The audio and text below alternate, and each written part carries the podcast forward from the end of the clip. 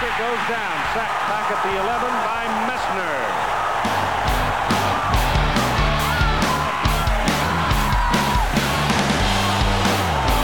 Messner. The career leader in sacks and tackles for losses at the University of Michigan. This time just fights. That description was good, relentless. He just doesn't want to stop. That concerns. Well, good afternoon with Dennis Fithian on Detroit Sports, ready to get things underway with podcast number 41. In one way, I wish this podcast was number 60, because every time I see that number, it reminds me. And thanks to YouTube there, I just saw it again flashing on my screen. Number 60, Mark Messner, who joins me. Mark, how are you? I'm fantastic. I just want to keep listening to that because that just makes me smile and giggle. Yeah, well, you know what? Listening to Keith Jackson and then, you know, having him call your games. I mean, I would imagine you go back once or twice and over the years and listen to Keith call a game, you know, one that you're playing in. Oh, it never gets old. You know, you see these things pop up on YouTube and, you know, games, old games and highlights, and I get goosebumps every time I see it. Makes me smile, makes me wonder how the hell I did that. Because I know how I feel now. I'm going, oof, that looks like it hurt me. Well, where are you living and how do you feel now? I live in beautiful, sunny Florida in Sarasota, Bradenton. All right. And I you know, I feel great other than, you know, being a little tired of all of the COVID things and the, I'll call it the COVID-19 because it feels like freshman 15. I can't keep doing this because there's no gyms to go to work out in. So I got to watch my figure. Yeah, well, it's about COVID-26 for me right now. I get what you're saying. And then the news today, we know we're taping this on Tuesday afternoon. It comes down that the Big Ten, that the Pac-12, it looks like the ACC, maybe the ACC, at least the Pac-12, or maybe we'd expect other conferences to follow suit, that there's only going to be conference games. So who knows? Who knows what's in store for the fall? You know, we know we knew it was going to be different anyways, and who knows if there's going to be games, but, you know, it's I heard Reese Davis college football announcer yesterday said, you know, first week of August, you know, they got to know by then. So, like, you know, whether we're all holding our breath or whatever, I mean, and anything can happen here. Well, I keep crossing my fingers that we have a complete season. I just don't think we're going to have the big house with people. I think that's going to be the biggest issue is how do you have that many or people like that in the stands? I think you can compete together, practice together, and that kind of thing, and have games, but I just don't see how it's going to be a fan experience in our home stadiums and such. Yeah, I agree. I mean, if it came down to that right now, I'd be ready. It's the alternative would be no fans and no players. So, you know, that's what I would take. I would sign up for that right now. Well, let's talk a little bit about when you played at Michigan back in the 80s, 85 through 88, and, you know, you've got a lot of alls, you know, four-time All-Big Ten, all-time sack leader, most tackles for loss, All-American unanimous, two-time All-American. Those are a lot of alls, but you know what? I was just looking through some of the seasons today, and those first 2 years, 85 and then 86, I mean, those are might have been the best two teams that you were on. You know, the 85 team, your first year, you know, might have been the best one. Ended up ranked number 2, 10-1-1. You know, you beat – you weren't ranked to start the season, but you beat three straight ranked teams to start everything out. Like, do you think that was your best team that you played on? You know, it's kind of funny. The reason I think that we came out with such fire was because that came off of Bo's worst season ever, 6-6. That was my redshirt year, and I sat there and questioned, oh, my gosh, did I – come to Michigan just in time for it to start a decline. And, you know, Bo being the coach that he was, he could sense that there was questions and doubt. And our spring ball that year really typified and exemplified those who stay will be champions, because we had players jumping like fleas on a dog, going to other schools thinking that after that spring ball and that, you know, this is not worth it. We're getting a living beat out of each other. But he what he did was he brought everybody together and said, we are Michigan. And people are, you know, the fans, other teams think, you know, hey, this isn't the Michigan like it used to be. This is the decline. This is when we can get them. And they took us for granted. And we were as high and as fired up and as confident as we could be as a team. And then we just hit some people in the mouth right away, especially on the defense. And I don't think we gave up a touchdown in 85 for like 6 games before the first touchdown got across that line. And, you know, we played with some tenacity. And I think that's really what happens, that you either think somebody's really good and they disappoint, or somebody's not that good and the players take offense to that. And when you have a great coach, because there is really no bad team, it's bad leadership. You have a great coach and you bring them together, it works. Yeah, and that was, you come out against Notre Dame, you go to South Carolina and Maryland, you know you had to feel good there. And then you're ranked. It was just that it was the one game. But when you talk about one game, that was number one versus number two in a 2-point loss. You had a tie in there as well. You start thinking about it. I do. I'm sure Michigan fans do. They look, if you had the modern system, you know, if you lose one game to the number one team on the road by 2 points, you know, and you end up number two, you had to figure that you'd have had a shot at a college football playoff there. Oh, yeah. No doubt. And, you know, the flip side of that was my senior year when we, you know, were early ranked tops and everything, and we lose at Notre Dame and should never, you know, Gillette doesn't miss a 38-yarder or a 40-yarder. We miss, and we come home to play Miami and defending national champs and, you know, at home, and we beat them like a drum. And we turn around with blow a 16-point lead with 3 minutes or 4 minutes to go. We start off 0-2 and then don't lose another game and beat USC in the Rose Bowl. We should have been national champs. We had no reason losing those first 2 games. No, you lost them by 3 points combined, and you're right. I was watching during this pandemic. I watched that Miami game, and yeah, you guys were rolling them. And there was one, you know, the interesting thing about watching that, so many calls are now dissected and they go to replay and everything else. There wasn't really one mention of any call in that game until late in that game. I think it was McMurtry on a 3rd down, catches the ball, but it's right in front of Jimmy Johnson, and he influences the referees. Like, you know, no, he's bobbling it. One guy called it a catch, one guy called it a bobble. But yeah, man, you guys, that had to be tough after that one, because you guys really did have – you had Miami, and they had the longest non-conference win streak going, everything there, and you guys had them at home and had them down. We really had them, and we went into prevent defense, which, you know, we didn't like that as a defense, especially me as a lineman, you know, 3 against 5 with a pinball, and giving Steve Walsh a bunch of time to throw to people like Cleveland Gary and you know, a number one pick with the Rams, throwing to people like that all day long and picking us apart. And all we needed was a first down. Don't get it. Oh my gosh. Onside kick. It'll never happen again. You know, it's so frustrating. Yeah. Well, I could tell, you know, it still is, you know, back to 85, I was watching one of those Notre Dame games that you won. So it might've been 85. And they go over there. You had the offensive coordinator and Gary Moeller, defensive coordinator Lloyd Carr, the coach Bo Schembechler. I mean, all the coaches right there. You had them all as the coordinators and the head coach, right? We had them all. And the greatest coaching staff. We had a great team with talent. You know, the captains were, you know, a little bit off, maybe, myself and Vitale. Kidding.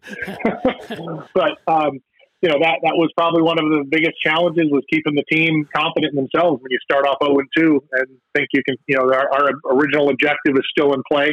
We win the Big Ten championship. We win the Rose Bowl. You know, those were our goals. We never really put our goal as a national championship, and trying to keep everybody focused and believing was one of the biggest challenges I've ever had as a leader. And, you know, I think John and I holding that team together was an amazing accomplishment, because you always start questioning yourself when you start off 0-2 and you're the senior leader. Yeah, and you come back in the last game against the USC. You get there against the Rose Bowl. It was Bo's, you know, second from you know, last season there, but in his last Rose Bowl win. And I saw a picture, and it was you in that visiting Rose Bowl jersey, but on the shoulder pads, it's got the Rose Bowl and it's got the Block M. You still have that jersey? I do. Sweet. I absolutely do. Yeah, that's pretty sweet. When you see that, I know they put Rose Bowl, or they put the roses, or they put a patch on there, but not like on the entire shoulder pad. I thought that was I thought that was pretty cool. Yeah, they had those completely done. The two jerseys that I made, that I kept, are that one and the Fiesta Bowl, because they did a great job with our Fiesta Bowl jerseys too. They had those insignias on the shoulder pads rather than just a patch. It was really fun. Yeah, well, you had a great game there. You were the MVP too, so that was pretty good. You know, I talked about that first year where you lose on the road to number one versus number two in Iowa, and I was looking at that 86 year. You were also up there pretty high, ranked number two, and I don't know if you call it this, but, you know, because I don't know if you're, you know, every day, you know, over the years when you go through the schedules, but people, Michigan fans, call that the Ricky Foggy game when you lose to Minnesota. Is that what you guys call it? I just know that we were undefeated, and that was the last game at home, I think, and raining. And Ricky Foggy, we couldn't corral that guy. He ran around like a jackrabbit, and he put it to us. He frustrated us all day.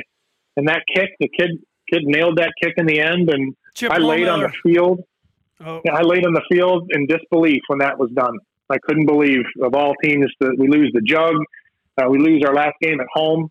You know, that we didn't do that very often, losing at home.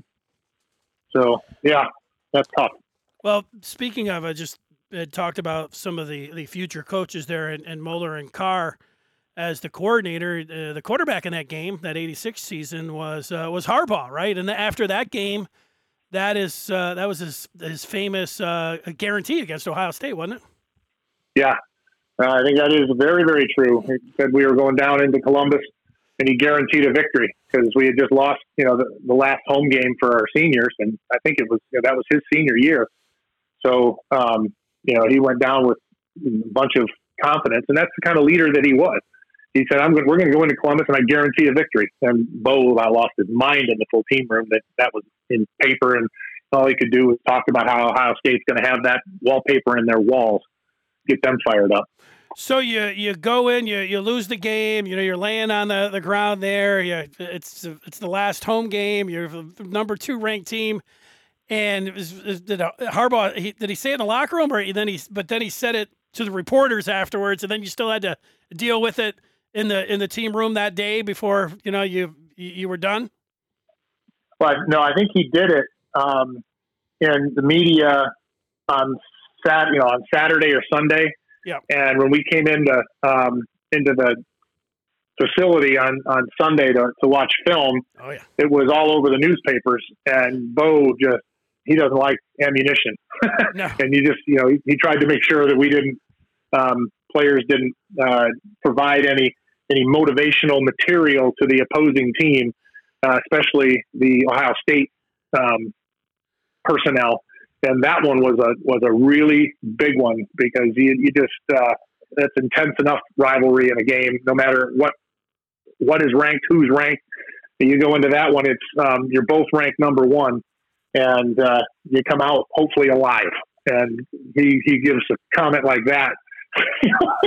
He had a lot of confidence in his teammates, so we had to back him up. Well, you did, and you know the 4 years that you played there, I was looking. You know, 3-1 against Ohio State, 3-1 against MSU, and so really good against the rivals, and then 2-2 against Notre Dame, and 3-1 in bowl games. I mean, there's.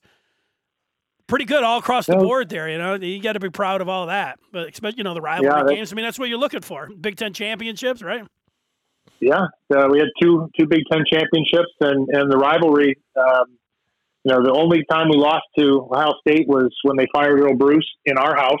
The only time we lost to him, and Michigan State. You know, I can't exactly recall how they did it to us, but I know the following year we paid them back. Because it was it was when Jimmy broke his arm That's when we lost to them, I think, right?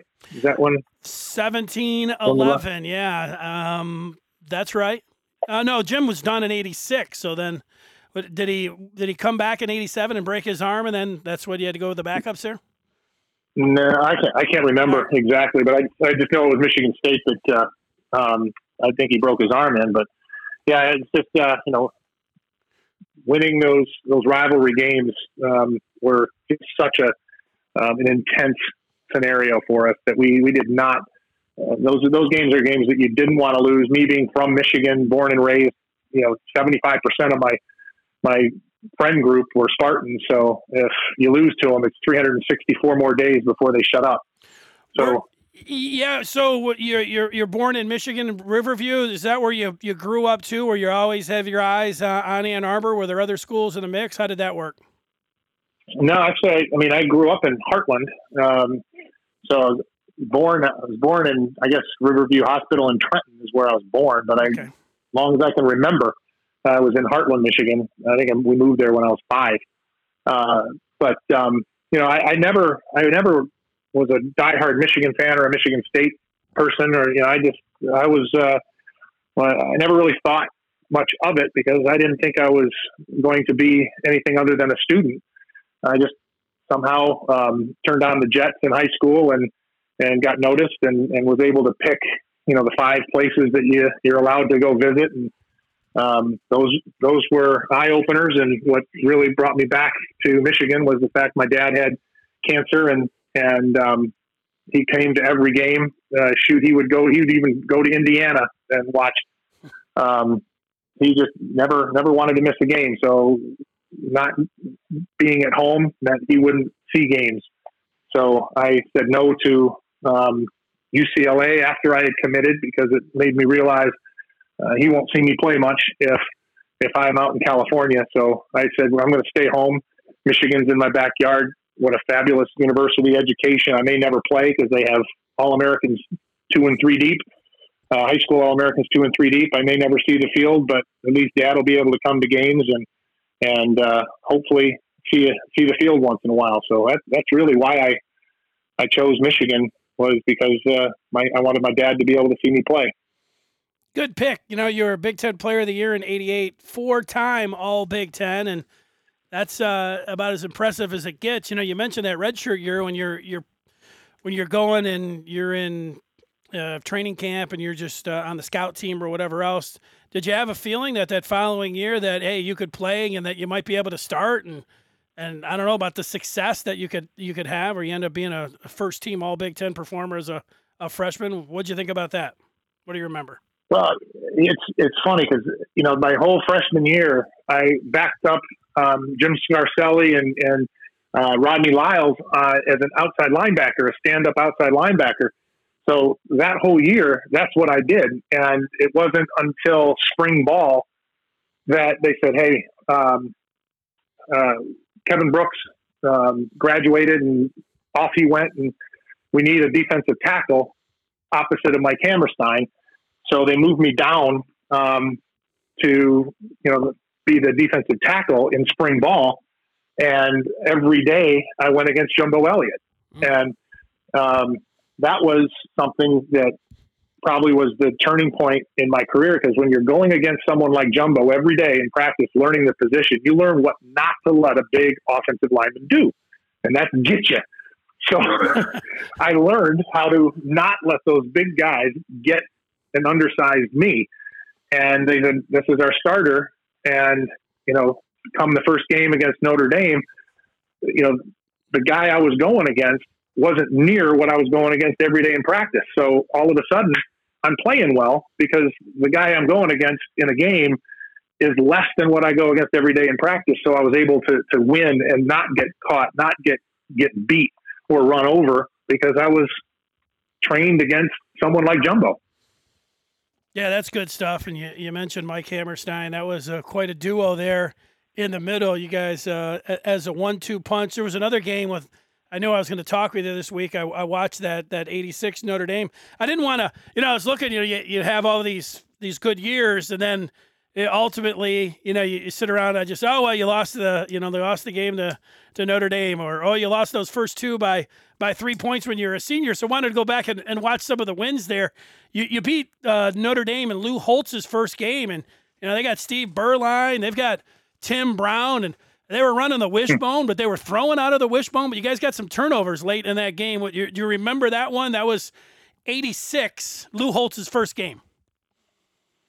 Yeah, that it was funny because Bo, because he came from Minnesota, and you know, Bo in the full team meeting room in that preseason, you know, tells us about Lou Holtz going to Notre Dame because Lou Holtz was a son of a gun trying to figure out what that guy's going to do at Minnesota when he didn't have near the athletes.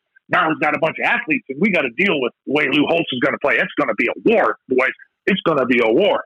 And it was. He was ready for someone like Lou Holtz to get their arms around the talent at Notre Dame. So he had us not even thinking that it was going to be a transition year for Notre Dame because they had a good leader with Lou taking the helm. Yeah, that ends up being a fantastic game when you go through that one. When you get a chance, you get to the Rose Bowl. And you lose to that John Cooper team, but, you know, your final year, the senior year, I mentioned that was Bo's last Rose Bowl win. That had to be a dream exit there for you. You win the Big Ten, you get to the Rose Bowl, and then you go out there and you beat USC, and you get it done for Bo. Got to remember that game, huh? That, you know, being your senior year, you never know with Bo when he was going to hang up his whistle. But, you know, for us, many of us, the seniors, we had done really, really well for Bo, and you know, his bowl victory record wasn't all that great. So he loved coming home with a bowl victory, and you know, USC was stacked. I mean, Rodney Peete, Junior Seau, just tremendous talent, and Michigan State had been to the Rose Bowl the year before and beat USC. So now they're really not happy that they're playing another Michigan team in their home backyard. But you know, we come in and we beat them. So now two Michigan teams in a row beats the Trojans. So, you know, Bo was really going into the third year thinking he's got their number.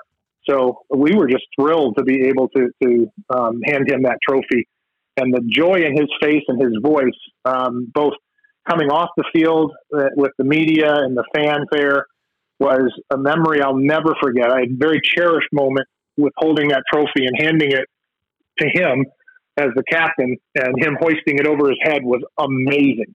Absolutely amazing. Yeah, you know, one thing about Bo, you knew how much the Ohio State game meant to him, and you knew how much the Rose Bowl meant to him, even when he talked about it. You know, he revered it, but he would, you know, have a little more snap in his voice there. And then he didn't have the great success out there. But then when he finally won one, it was awesome. And then to be able to hand him that trophy, you didn't know that was going to be his last one, but that was awesome there. There's no doubt about that when it comes down to, you know, Bo and the Rose Bowl. There, I mean, that is pretty awesome. You know, the other thing I wanted to ask you about is that the College Football Hall of Fame, you've been nominated before, you're nominated again. The voting this week just went and they concluded it. I don't know exactly how all of the voting works there, but you go through a few times looking at the, you know, the history of the Hall of Fame, and then, you know, you that's how, after a few shots, you know, it seems like if, you know, you have the resume, you know, you got a pretty good shot at getting elected there. But now, when I go through the resume here of four-time All Big Ten Player of the Year, you know, sack leader at Michigan, all those things, unanimous All-American, two-time All-American. I mean, the credentials are there. You got to feel good about, you know, whenever it happens in the summer or fall, if you know if it's still going to happen. You know, I'm talking about the Hall of Fame announcement that, you know, your name could come up this year. You know, it's one of those. It's such an honor to even be on that ballot, to be recognized. You know, the number of players that are eligible and play college football, and then to have that down to 70 people that they would like to, you know, potentially recognize as being capable of being in the hall is just an honor to be at that point. You know, I don't know the voters and who's voting and things, you know, and you have some people that have tremendous NFL careers and here they are on the ballot for the College Hall of Fame. And what you remember is their NFL career, but were they the college player? And then you have players that you've never really heard of going into the Hall of Fame that never really went on in the NFL. So it's really strange to know how do they do it and how do they ultimately make those choices and the balloting process. But I'm just humbled at being on that ballot now for a couple of times. And, you know, it's like the Publisher's Clearinghouse. Someone shows up at my door and rings the doorbell and we're standing there. I would certainly be euphoric if that were to happen in 2020. It'll make 2020 ring a little differently with me than it has so far with what the whole world has been dealing with so far in 2020. Yeah, no doubt. Well, good luck to you. You know, got your fingers crossed there. Do you watch a lot of football? Saturdays roll around in the fall. I know this year we don't know what's going to happen, but, you know, in previous years you take it in some games. What are you doing down there in Florida? Well, I tell you, that's what I absolutely love is college football, and especially living where I do, because I can sit there in the pool and watch college football in November. It's amazing in that kind of environment. And then you start getting into bowls, and I'm still having a wonderful time, not freezing my tail off and still have some color on me. So, you know, it's a great place to watch football, and I absolutely cherish college football season. Well, you got like a good reminder. Was it this past year? I think you went to the Michigan Notre Dame game. That was like that big time downpour and everything, right? Is that the game you went to? Man, yeah, it was fantastic to be there for that. But I tell you, I had clients with me, and they were all from Florida, and they didn't know how to handle the sideways, almost snow, you know, 35-degree weather. It was brutal cold. And fortunately, it's one of those where you smile at a couple right people and they have suites upstairs and they say, come on up. We'd love to have you in the suite. Whew, well, I didn't think I could handle it if I had to stay outside and watch it all day. But no, it was a great game to be at. Yeah, it was. I don't know if I would have wanted to be on the sideline though, just standing there for that one. I mean, like you're playing, it's different. You know, maybe your broadcast and it's different, but man, that really was like I was under a tent just walking to the stadium. I was like, oh man, I felt for the fans that were there for that one. Absolutely, that was. I mean, if you were a Notre Dame fan, that had to be absolutely horrific because they got hammered by us, and it was horrible weather. But being Wolverines and knowing that's what for like 13 years. It's the last time we're going to play him for like 13 years. That's a pill they got to taste for that long. I'm glad we won. Yeah, I kind of wonder with the news today about the Big Ten and the Pac-12 going to just conference games. That leaves Notre Dame without playing. They were going to play Wisconsin at Lambeau Field this year. Of course, they always play USC. You know, you wonder where that leaves them. Where if other leagues follow suit, you know, maybe the ACC will let them in because that's where they are. But yeah, you always wonder about, you know, the whole Big Ten Notre Dame thing. And the Big Ten does seem to bend over backwards, always just waiting for them to join or anything. You wonder maybe if this could be the, you know, the time where Notre Dame says, okay, you know, we'll see about that. But I wonder about that part with what they're going to do. Yeah, that makes it real tough when you're virtually independent and you're not really a conference team. And they're all saying conference games only. I guess you're gonna watch a whole bunch of football, then, aren't you? Yeah. Wait a sec. Maybe they'll play all the MAC teams and everything. Everybody else, Arkansas State, and they'll go anywhere if they can. Well, hey, Mark, we appreciate your time. We certainly, you know, just looking, but feel good about you. You know, getting that knock on your door. So we're looking forward to that for you. And, got our fingers crossed. It's always great to catch up with you. Thanks a lot for coming on the podcast. My pleasure, and I really do appreciate the support, and especially when you throw a few of those play-by-plays, the old time stuff. That's a lot of fun to hear. So I appreciate the support, And as always, I'm honored. And most importantly, go blue. All right, thanks, Mark. We appreciate it. Take care, Dennis. Bye, man. There he is. They're going to mark it at about the 2. They're going to play another one for him. For the Buckeyes at their own 41.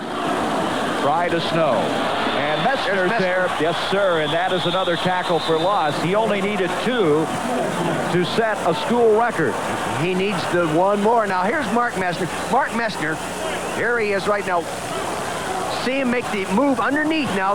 The guard, in this case, Davidson, overreached in trying to hook him. And he's quick enough to go underneath that. All right, there it is. Thanks to YouTube and Keith Jackson and, of course, Mark Messner there for joining me here on the podcast and mention it, the news with Big Ten going to only conference games and maybe the other conferences will follow suit here. This is something where...